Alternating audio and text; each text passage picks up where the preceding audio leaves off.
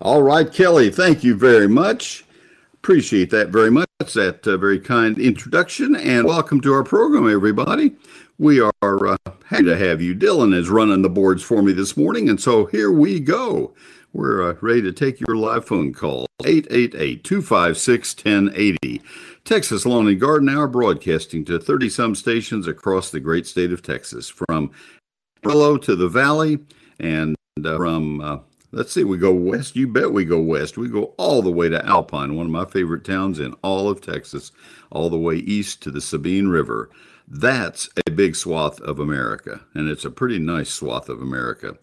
Uh, you use the same number wherever you can hear me. It's 888 256 1080. It's a toll free call for you, so it won't cost you anything. Kind of takes pressure off me. I don't feel like you've invested your life savings to call me, but I'll give it my best shot at an answer. 888 256 1080. 888 256 1080 for the Texas Lawn and Garden Hour live on this first Saturday in, uh, in May. And that also means that it's uh, election day across the state. You probably have local elections going on, city councils, maybe some bond issues, school boards. Uh, what else would be up for election today? Well, there are different things. Uh, you may have some uh, local uh, community colleges just the things that uh, that are uh, up on the dockets. And you know what? The closer you get in on elections, the more important they are to you because the fewer votes uh, that that pile together to decide those. And so I encourage you get out and vote. Those candidates have worked very hard to deserve your votes, and uh, so do vote. Do vote today. Most polls, I think, are up until 7 tonight, so good luck to the candidates. Uh, give us a call. Good luck to me. I need some calls. I'd love to see your name go up on that call sheet. 888 256 1080. Boy, it turned warm, didn't it? The second half of this week. You need to keep that water hose handy and water those new plants by hand. Any new shrub or tree that you have put in. Now, hear me. This is kind of a, a new way of looking at things in my uh, in my in my category. Uh, if you have a I, have never described it this way. When I plant a new tree or shrub, I like to use the soil that I take out of the hole to make a basin, a donut around the outside, a berm around the outside of the plant. And then I will fill that with water uh, out of the out of the hose. Um, I use a water bubbler on the end of my hose. That's a thing the size of your fist that has holes in it and lets the water come out. You can turn the hose on at full volume and it will let it come out slowly and, and fill that, uh, that, that basin. That becomes the reservoir for the plant. And here's what I want to encourage you to do. First time you water a new tree or shrub, uh, take a five gallon bucket out or something where you know the, the, the volume and run it for a just clock it on your watch. See how long it takes to get a couple of gallons in that and then multiply it out if you planted that tree or shrub out of a, we'll say, 10 gallon pot, you ought to be putting 10 gallons of water on it when you do water it. That'll get the water down deeply into the soil. That's important because that tree or shrub is going to dry out more quickly than the soil around it. You cannot count on sprinkler irrigation alone. This may be the most important message I'm going to give you all summer. You cannot count on sprinkler irrigation alone because it's going to dry out faster than the adjacent soil. It has a concentration of roots in that original soil ball, so it needs to be watered by hand with that hose, with a water bubbler or a water breaker. I'm not talking about a bubbler uh, system for an automatic sprinkler system. Like I said, something the size of your hand. All right, so you put uh, you put that on the end of your hose and you water. And however long it took you, if it's a 10 gallon pot and you've measured how long it takes you to get two gallons, then five times that long, it'd be 10 gallons of water. That's how long you run the hose for that tree or that shrub. And you do the math for all the plants that you have. And uh, you do that every time you water. Now, this time of year, it may vary a little bit because it's not as predictable. It may be 95 today and it may be uh, 75 in a couple of days. That's Texas in early May. But you get into June, July, August, early September, it's going to get to 95 every day. And so in the summer, in the heat of the summer, you're probably going to be doing that watering uh, every second or third day to that depth. That will keep your plants healthy and vigorous during the summer. I may just have saved you many dozens of dollars or hundreds of dollars by that tip. Keep it in mind. All right, we're going to take our first break and then we'll come back. We have Gail in Washington County, and uh, we'd love to hear from you as well. And uh, that number again is 888 256 1080 for the Texas Lawn and Garden Hour. Need some more calls, folks. Let's keep Dylan busy. It's 888 256 1080. And uh, I'll start by telling you about my book, Neil Sperry's Lone Star Gardening. This might just be the only reference book that you will need for your gardening shelf. It's a little arrogant on my part, and I apologize for that. Didn't intend for it to be, but no way to say it otherwise. It's 11 chapters covering every aspect of outdoor gardening.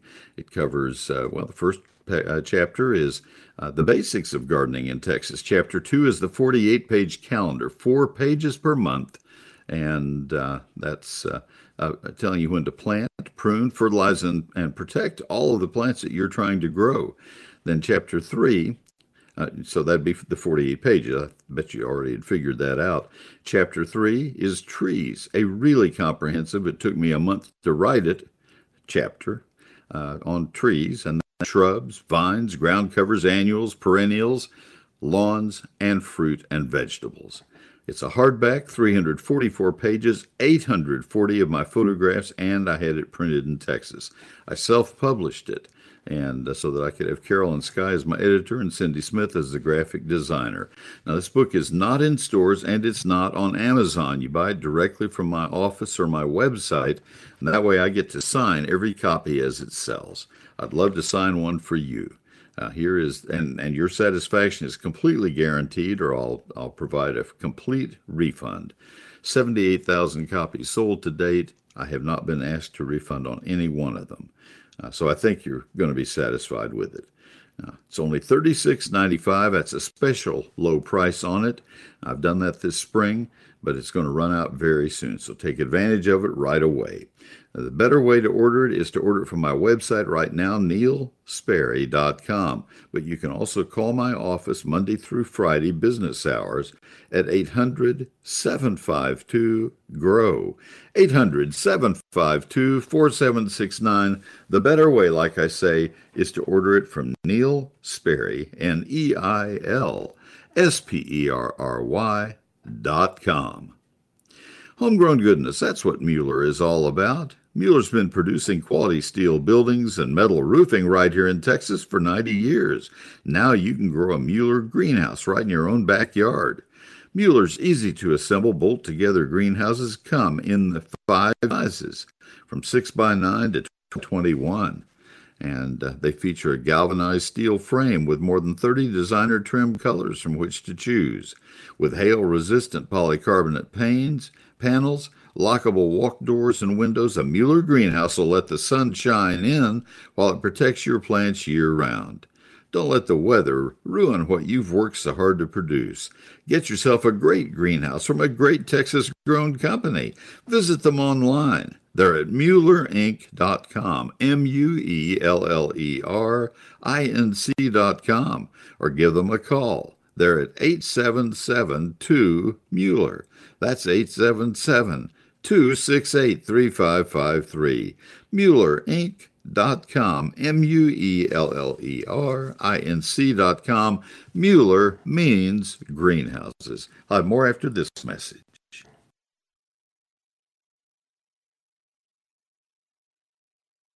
All right, Kelly Robinson, thank you, sir, very, very much. Let's go to uh, Gail in Washington County. First call up today. Gail, this is Neil. Good morning. Good morning. We have a blackberry bush, the Rosborough, planted it in March of 2019. This mm-hmm. is the first year it's really gotten productive, but the berry drupelets, they're I, I see about nine is the most on any of the berries, um, and it still has that center part from the flower. You know, it's dried up, mm-hmm. of course, but I don't know what's causing so few drupelets on each of the berries. Well, that would sound like poor pollination.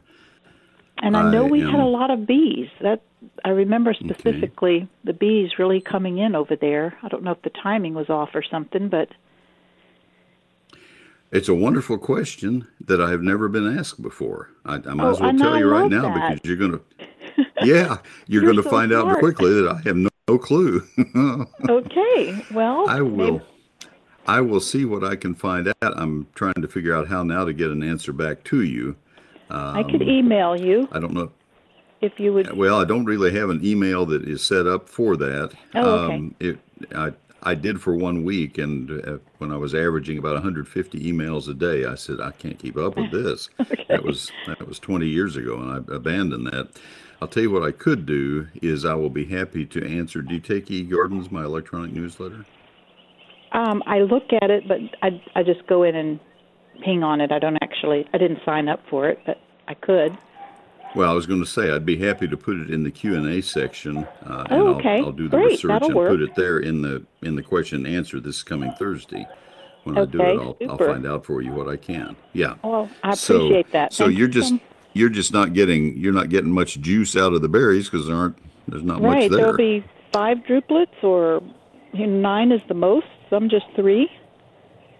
And Yeah, I have seen that. Yeah, I know what you're talking about. Just the the stem, the cord, or the uh, the uh, core. Otherwise, the plant is I have very seen healthy. that occasionally, but I've never seen it be a real problem. I don't know that it's a problem with Rosborough, but let me. Uh, it's not a variety that is used much anymore. So let me see what I can find out between now and Thursday. I'll get you an answer, and it will Thank be the you. first. It'll be the lead lead question. You bet. Okay. Thank you so much. Thank you very much, Gail. Take care. All right. Let's go to Lewis in Alpine. Next call. By the way, folks, you need to call now. I need to replant the forest there because that call is gone now. I need another call. 888 256 1080. Call now. 888 256 1080. Lewis, this is Neil. Good morning. Oh, good morning, Neil. How are you doing today? I am wonderful. I love getting calls from Alpine. Uh, I got a question. I, I'm originally from South Dakota, but we have a bunch of these uh, uh, purple flowers that are on this. Uh, uh, it's like a vine, kind of. They they grow along the ground, and the problem we having is in spots they're getting some kind of a web around them, and they're drying up and dying. Okay. And Well, Is there something that My I guess would- get rid of? Yes, sir, but I want you to confirm what I'm thinking you probably have. I don't know what the flowers would be, but it, it's immaterial at this point. I think probably the, the pest that you're seeing is, or the, the, the evidence of the pest is uh, probably webbing from spider mites.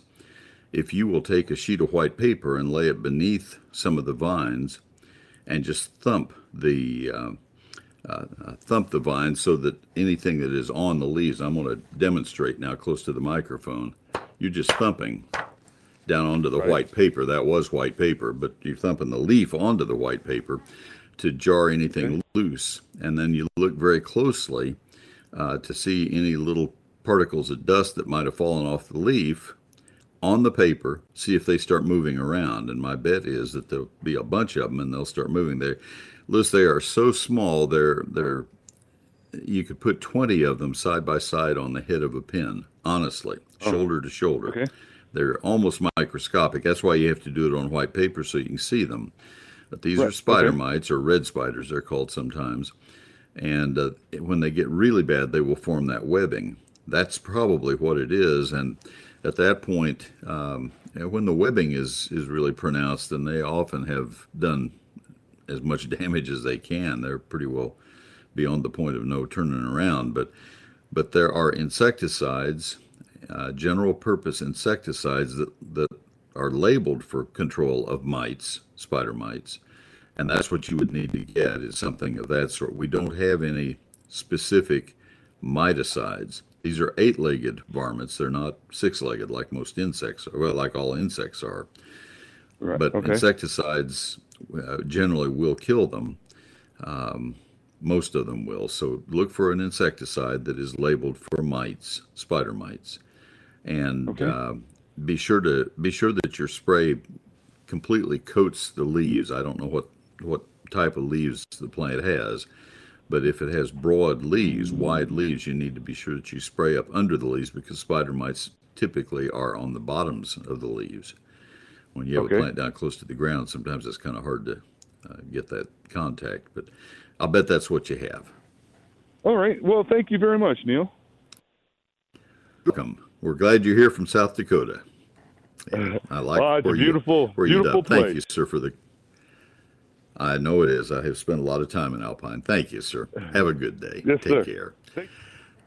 Yeah, I was uh, talking to KVLF uh, just a couple days ago and and uh, gave them my story of Alpine. I was adopted, and uh, uh, my mom and dad worked at Sul Ross for 15, 16 years, and uh, we stayed there two years after I was adopted before we moved to College Station. But we went back often, and so I had a chance as a as a young kid to get to meet uh, a lot of their friends from Alpine. All right, well, let's take a break, and then we will come back. We have Zach in College Station, and uh, we will uh, we will help him best I can, and have uh, a couple other lines open if you'd like to call. 888-256-1080 for the Texas Lawn and Garden Hour, 888-256-1080. I want to tell you about Fertilome right now, and specifically Fertilome tree and shrub food. Don't beat around the bush when it comes to fertilizing your trees and your shrubs. They need at least two feedings per year, once in the fall and once right now. This is the time to apply Fertilome tree and shrub food. Now, this contains a 19-8-10 analysis fertilizer and five minor elements, micronutrients. This unique formulation creates a penetrating action that does the rest of the work for you by moving the fertilizer down from the drip line into the feeder roots. That means no need for digging holes, and that's great news. This tree and shrub food is formulated for all types of trees and shrubs, including shade trees, fruit trees, nut trees, evergreens, citrus, even tropical trees for those of you in deep South Texas. One of the greatest things about the makers of Fertilome, this is really a very special thing, is that they are dedicated to supporting local retailers. All of their products, including tree and shrub food, can only be found at independent owned garden centers and also hardware stores and also independent feed stores. To find your closest dealer, go to fertilome.com and click Find a Dealer. F E R T I L O M E dot com. Click Find a Dealer. And packaged in the green bag, Fertilome Tree and Shrub Food. Get your trees and shrubs on a great journey for 2023. Fertilome Tree and Shrub Food. I'll be back with more after this. Now, Kelly has good advice. Just call me now. I'd love it. We have a line open 888 256 1080, same as what he told you. 888 256 1080. Let's go to Zach in College Station. Zach, this is Neil calling from my hometown. Appreciate that, sir. How can I help you? Neil, how's it going? Uh, yeah, we're new to town. Just- we're about two years uh, from uh, from Fort Worth, Texas, and uh, Well, me and my wife were planning on kind of refurbishing a, a home down here that we're living in right now. Planning, we're planning the front flower bed, and uh, we kind of wanted to find something that was low maintenance but looked good. And our idea was to plant some perennials surrounded by some English ivy. And I was wondering if that's a good idea and how to best get that done. okay. Um, well, let me let me give you my best uh, read on it. Is this all in full sun? It's about in half, half sun. All right. English ivy will want shade. It's not going to be very happy in the sun. Um, if it has sun till nine or ten in the morning, it would be okay. But after that, it will it will bleach badly. So I'd I'd, I'd think yeah, through that one. My, my wife's telling me it's afternoon sun. She's Yeah, the that's expert. not not a good place for English are. ivy. Okay. Beg your pardon. Uh, she said it's it's getting I'm sorry. afternoon sun only. Yeah, afternoon sun will not work for English ivy. You'd probably want uh, something like Asian jasmine or purple winter creeper euonymus as a full sun ground cover. And I want to I want to warn you of something on perennials. Um, I'm not trying to talk you out of perennials, but I want to dispel a, a commonly held. Uh, can you hear me? Okay. Yes, sir. Sorry, I have a Nokia phone. Okay. well, here is here is my here is my comment to you, and and uh, I just want you to think about it a bit. Perennials are not less work than annuals. A lot of people think they are, but here's the problem. Okay. Everything you do with perennials, once you plant them, you have to do by hand because you give up the chance to go in there with a rototiller and rework the soil. Perennials are Right. dug at different times of the year. If it blooms in the fall, you transplant it in the spring. If it blooms in the spring, you dig and divide it in the fall. And perennials bloom for two or three weeks and then they shut down for 50 weeks. So you have to you have to plan very carefully uh, to have uh, to have something in bloom all the time. Uh, we we look at a perennial garden maybe with daylilies in late May in College Station where I grew up, and they're beautiful for about three weeks, four weeks, and then they don't look like much. I love daylilies, but if you're going to have daylilies, you have to have something that blooms before they do and something that blooms after they do, and you shouldn't have a whole garden of nothing but daylilies. So it, it- to have a really nice perennial garden, you want to have probably 15 or 20 different kinds of perennials. You need to plan very carefully what colors they are, how tall they grow, when they bloom, or when they have colorful foliage, and, and plant them accordingly. And you want to have some things in that garden that are anchoring plants that are evergreen shrubs so that it doesn't look just dismal in the wintertime. So Right. perennials are uh, take a lot more planning. Uh, they are beautiful when a perennial garden comes together well, but so many people just throw perennials in and figure, well, I've done that now I don't have to do anything to it, and it's not that at all. It's a lot more That's work. exactly what I was So- about to do. So thank you for Yeah. the advice. You bet. You bet. So I I just be careful with that, but but you can do it. Uh, probably the easiest, lowest maintenance garden would be to uh, put in your ground cover bed. That's a that's a good start. Put in some really dependable, really dependable shrubs for College Station. There are a lot of different types, and then limit the places that you have color to entryways and around the patio and and uh, special places where you want to draw attention and Okay. have smaller beds that have annual color that can be changed out easily. Maybe you showcase the color in large uh, pots that you put on the patio or near the door, and um, that's easy to change out. And uh, you get a lot of bang for that buck, and it's, it's it works out a lot better. Just limit limit what you plant and how many you plant, and keep it close to where you want to draw the attention. okay. So, being that you're from College Station, what would be your perfect ivy ground cover? The two I mentioned, purple winter creeper euonymus or Asian jasmine. You do not want ivy in sun. Okay. All right. Well, thank you so much for the advice. Jesus is white. king. I'm sorry, your phone cut out badly. Oh, sorry. I was going to say thank you so much for the advice. Jesus is king. Yes, thank you. I agree completely. Thank you so much.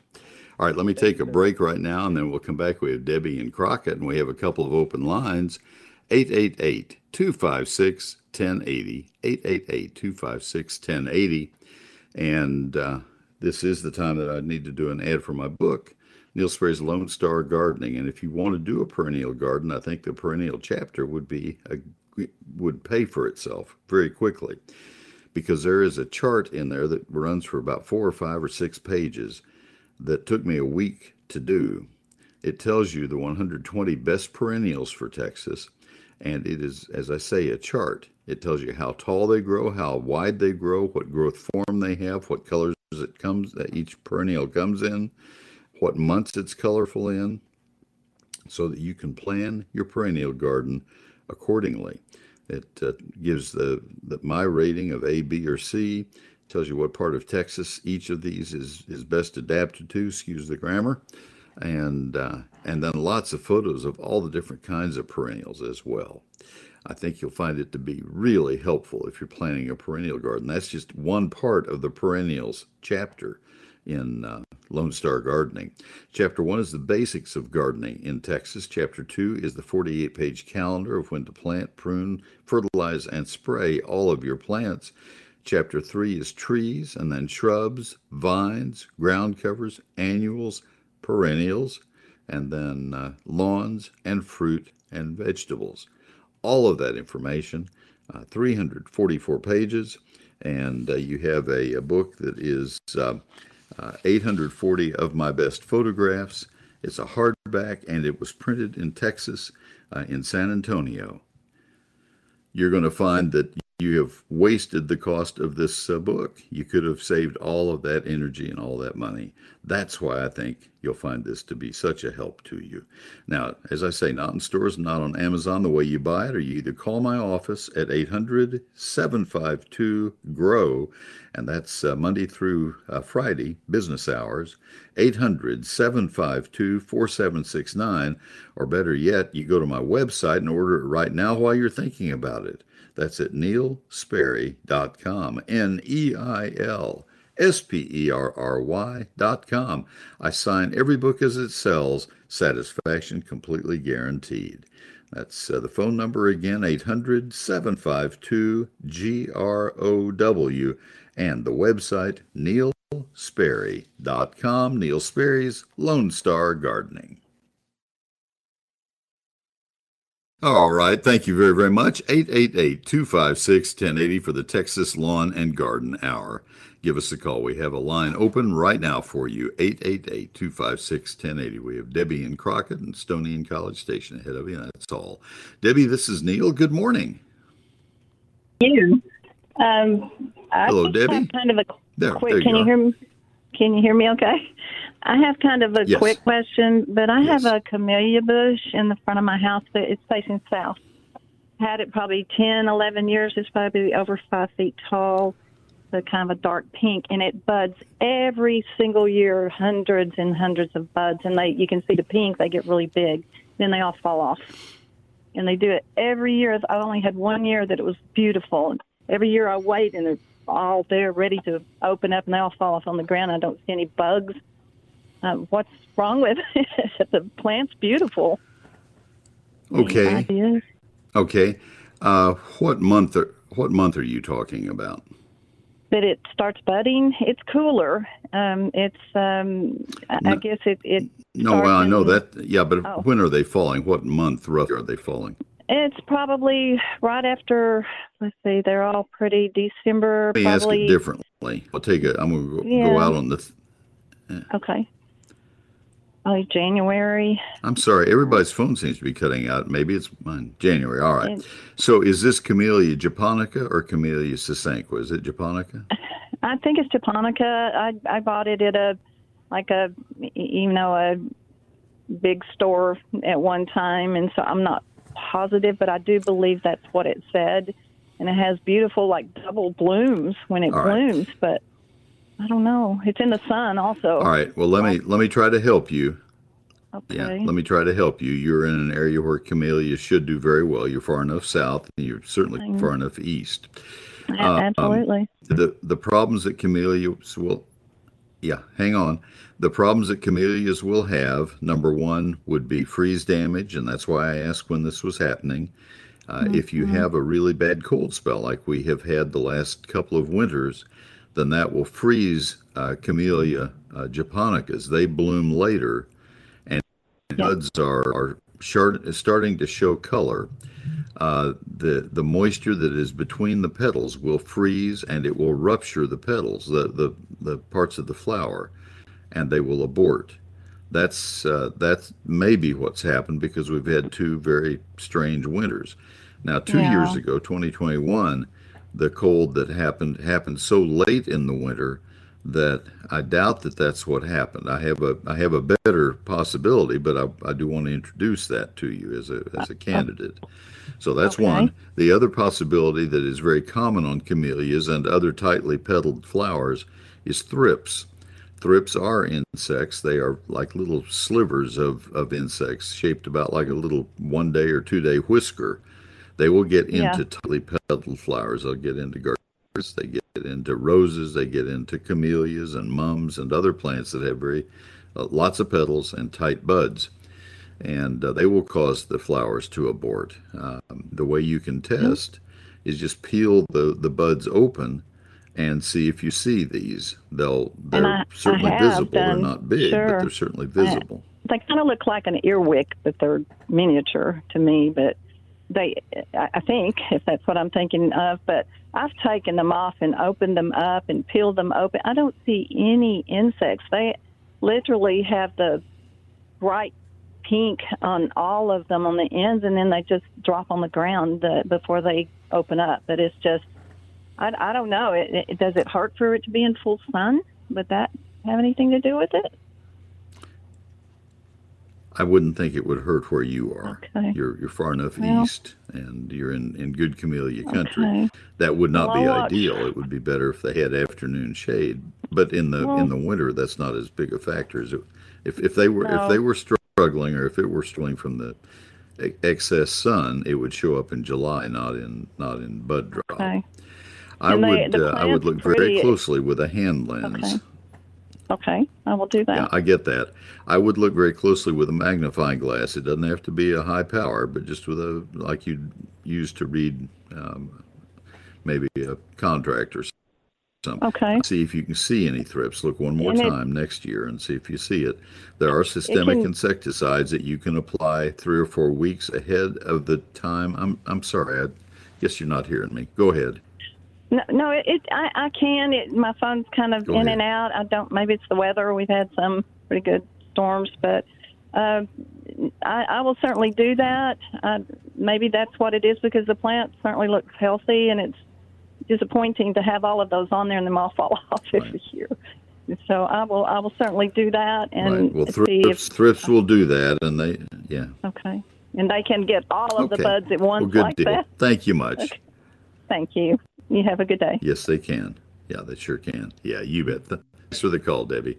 Yeah, thrips will do that, and they're not going to bother the rest of the plant. They'll just go at the flowers. Uh, they are they are pretty obnoxious, and they are very damaging.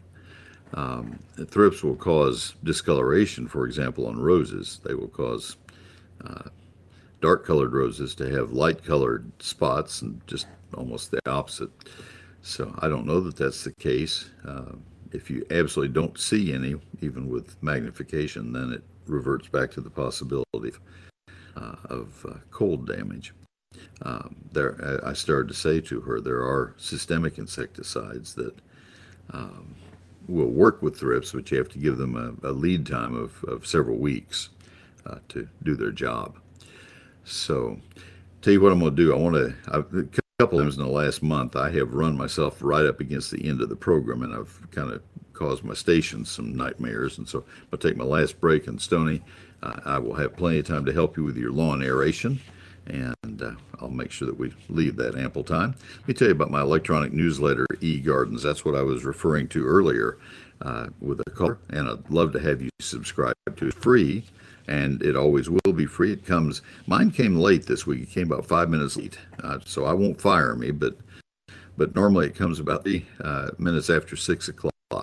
And I think the problem was that I didn't get my corrections to Gretchen in time for her to get them all done right on time. And so I think uh, I think I was the cause of that late delivery. But know, five minutes. I think we can live with that.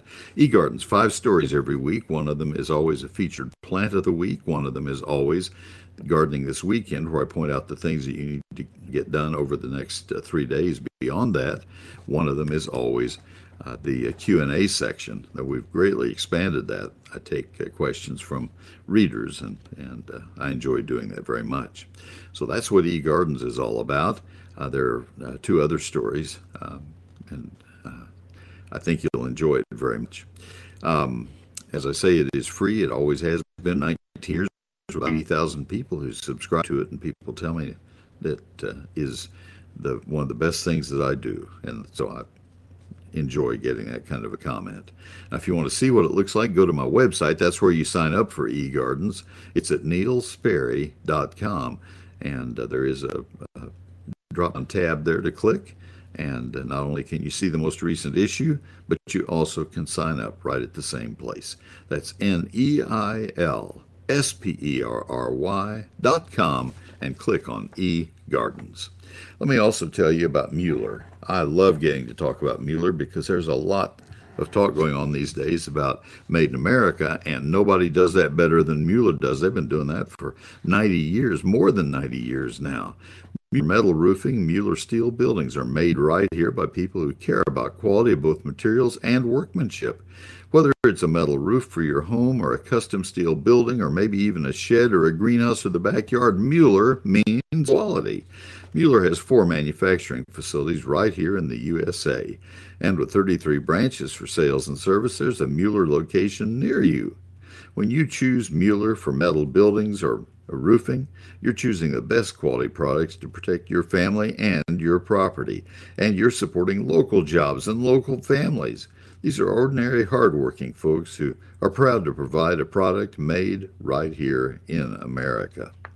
Visit MuellerInc.com, M U E L L E R I N C.com, or give them a call at 877 2 Mueller.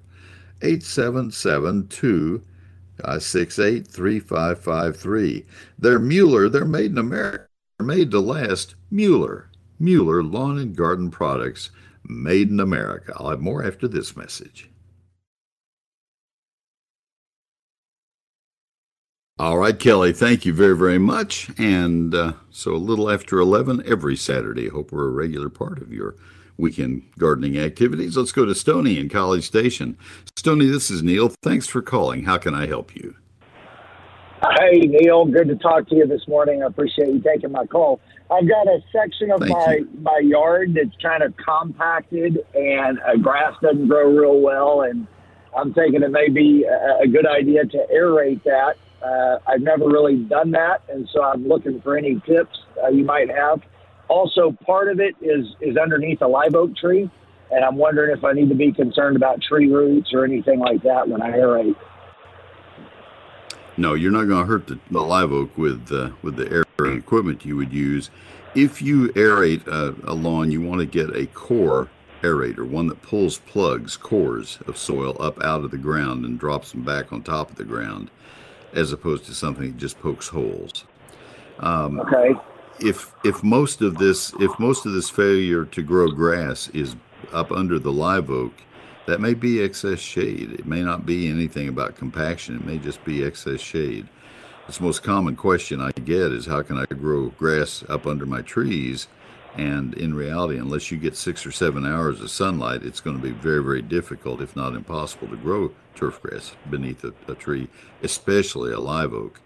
I, I could tell you in a micro moment if I were on your lawn looking. I can't tell you at all from a phone call, unfortunately. Sure. But before you spend a lot of time and effort uh, aerating and hoping for the best with that, or planting new sod or, or whatever, um, just be sure that you have enough sunlight to, to give it a chance.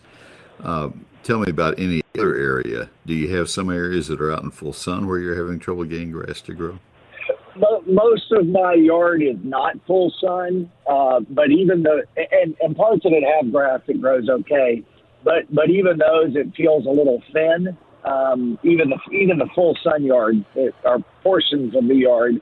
Uh, we get there's a section of my yard that even before we planted the live oaks just didn't grow real well, and I honestly suspect that when they built the house, there's, there's they there may be junk underneath the, the topsoil. I don't know what, what's going on, but it's just a an area that's really had a hard time for a long time. Now, the, the shading is an issue since we since the trees have grown some, and we need to to work on uh, thinning if you them. can okay well if you can yeah thinning works for a, a few months but the trees grow back together they fill the voids quite well if you can see any correlation between the uh, shade and the, the lack of growth of your turf grass then that tag that's it and and Okay. uh, all the aeration in the world ain't gonna help you any um, I would uh, I would be very I never felt the need to aerate my lawn. I've had St. Augustine Okay. and Bermuda,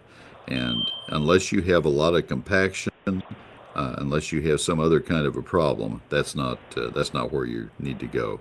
I think I'm about out of time in my program, so I need to need to move on. But No, that's perfect. and- I appreciate your help. Thank you very Yeah. much. yeah, just be very be very careful with that. So, hey everybody, I have loved being with you. To Dylan, thank you. Great show. Until next week, happy gardening.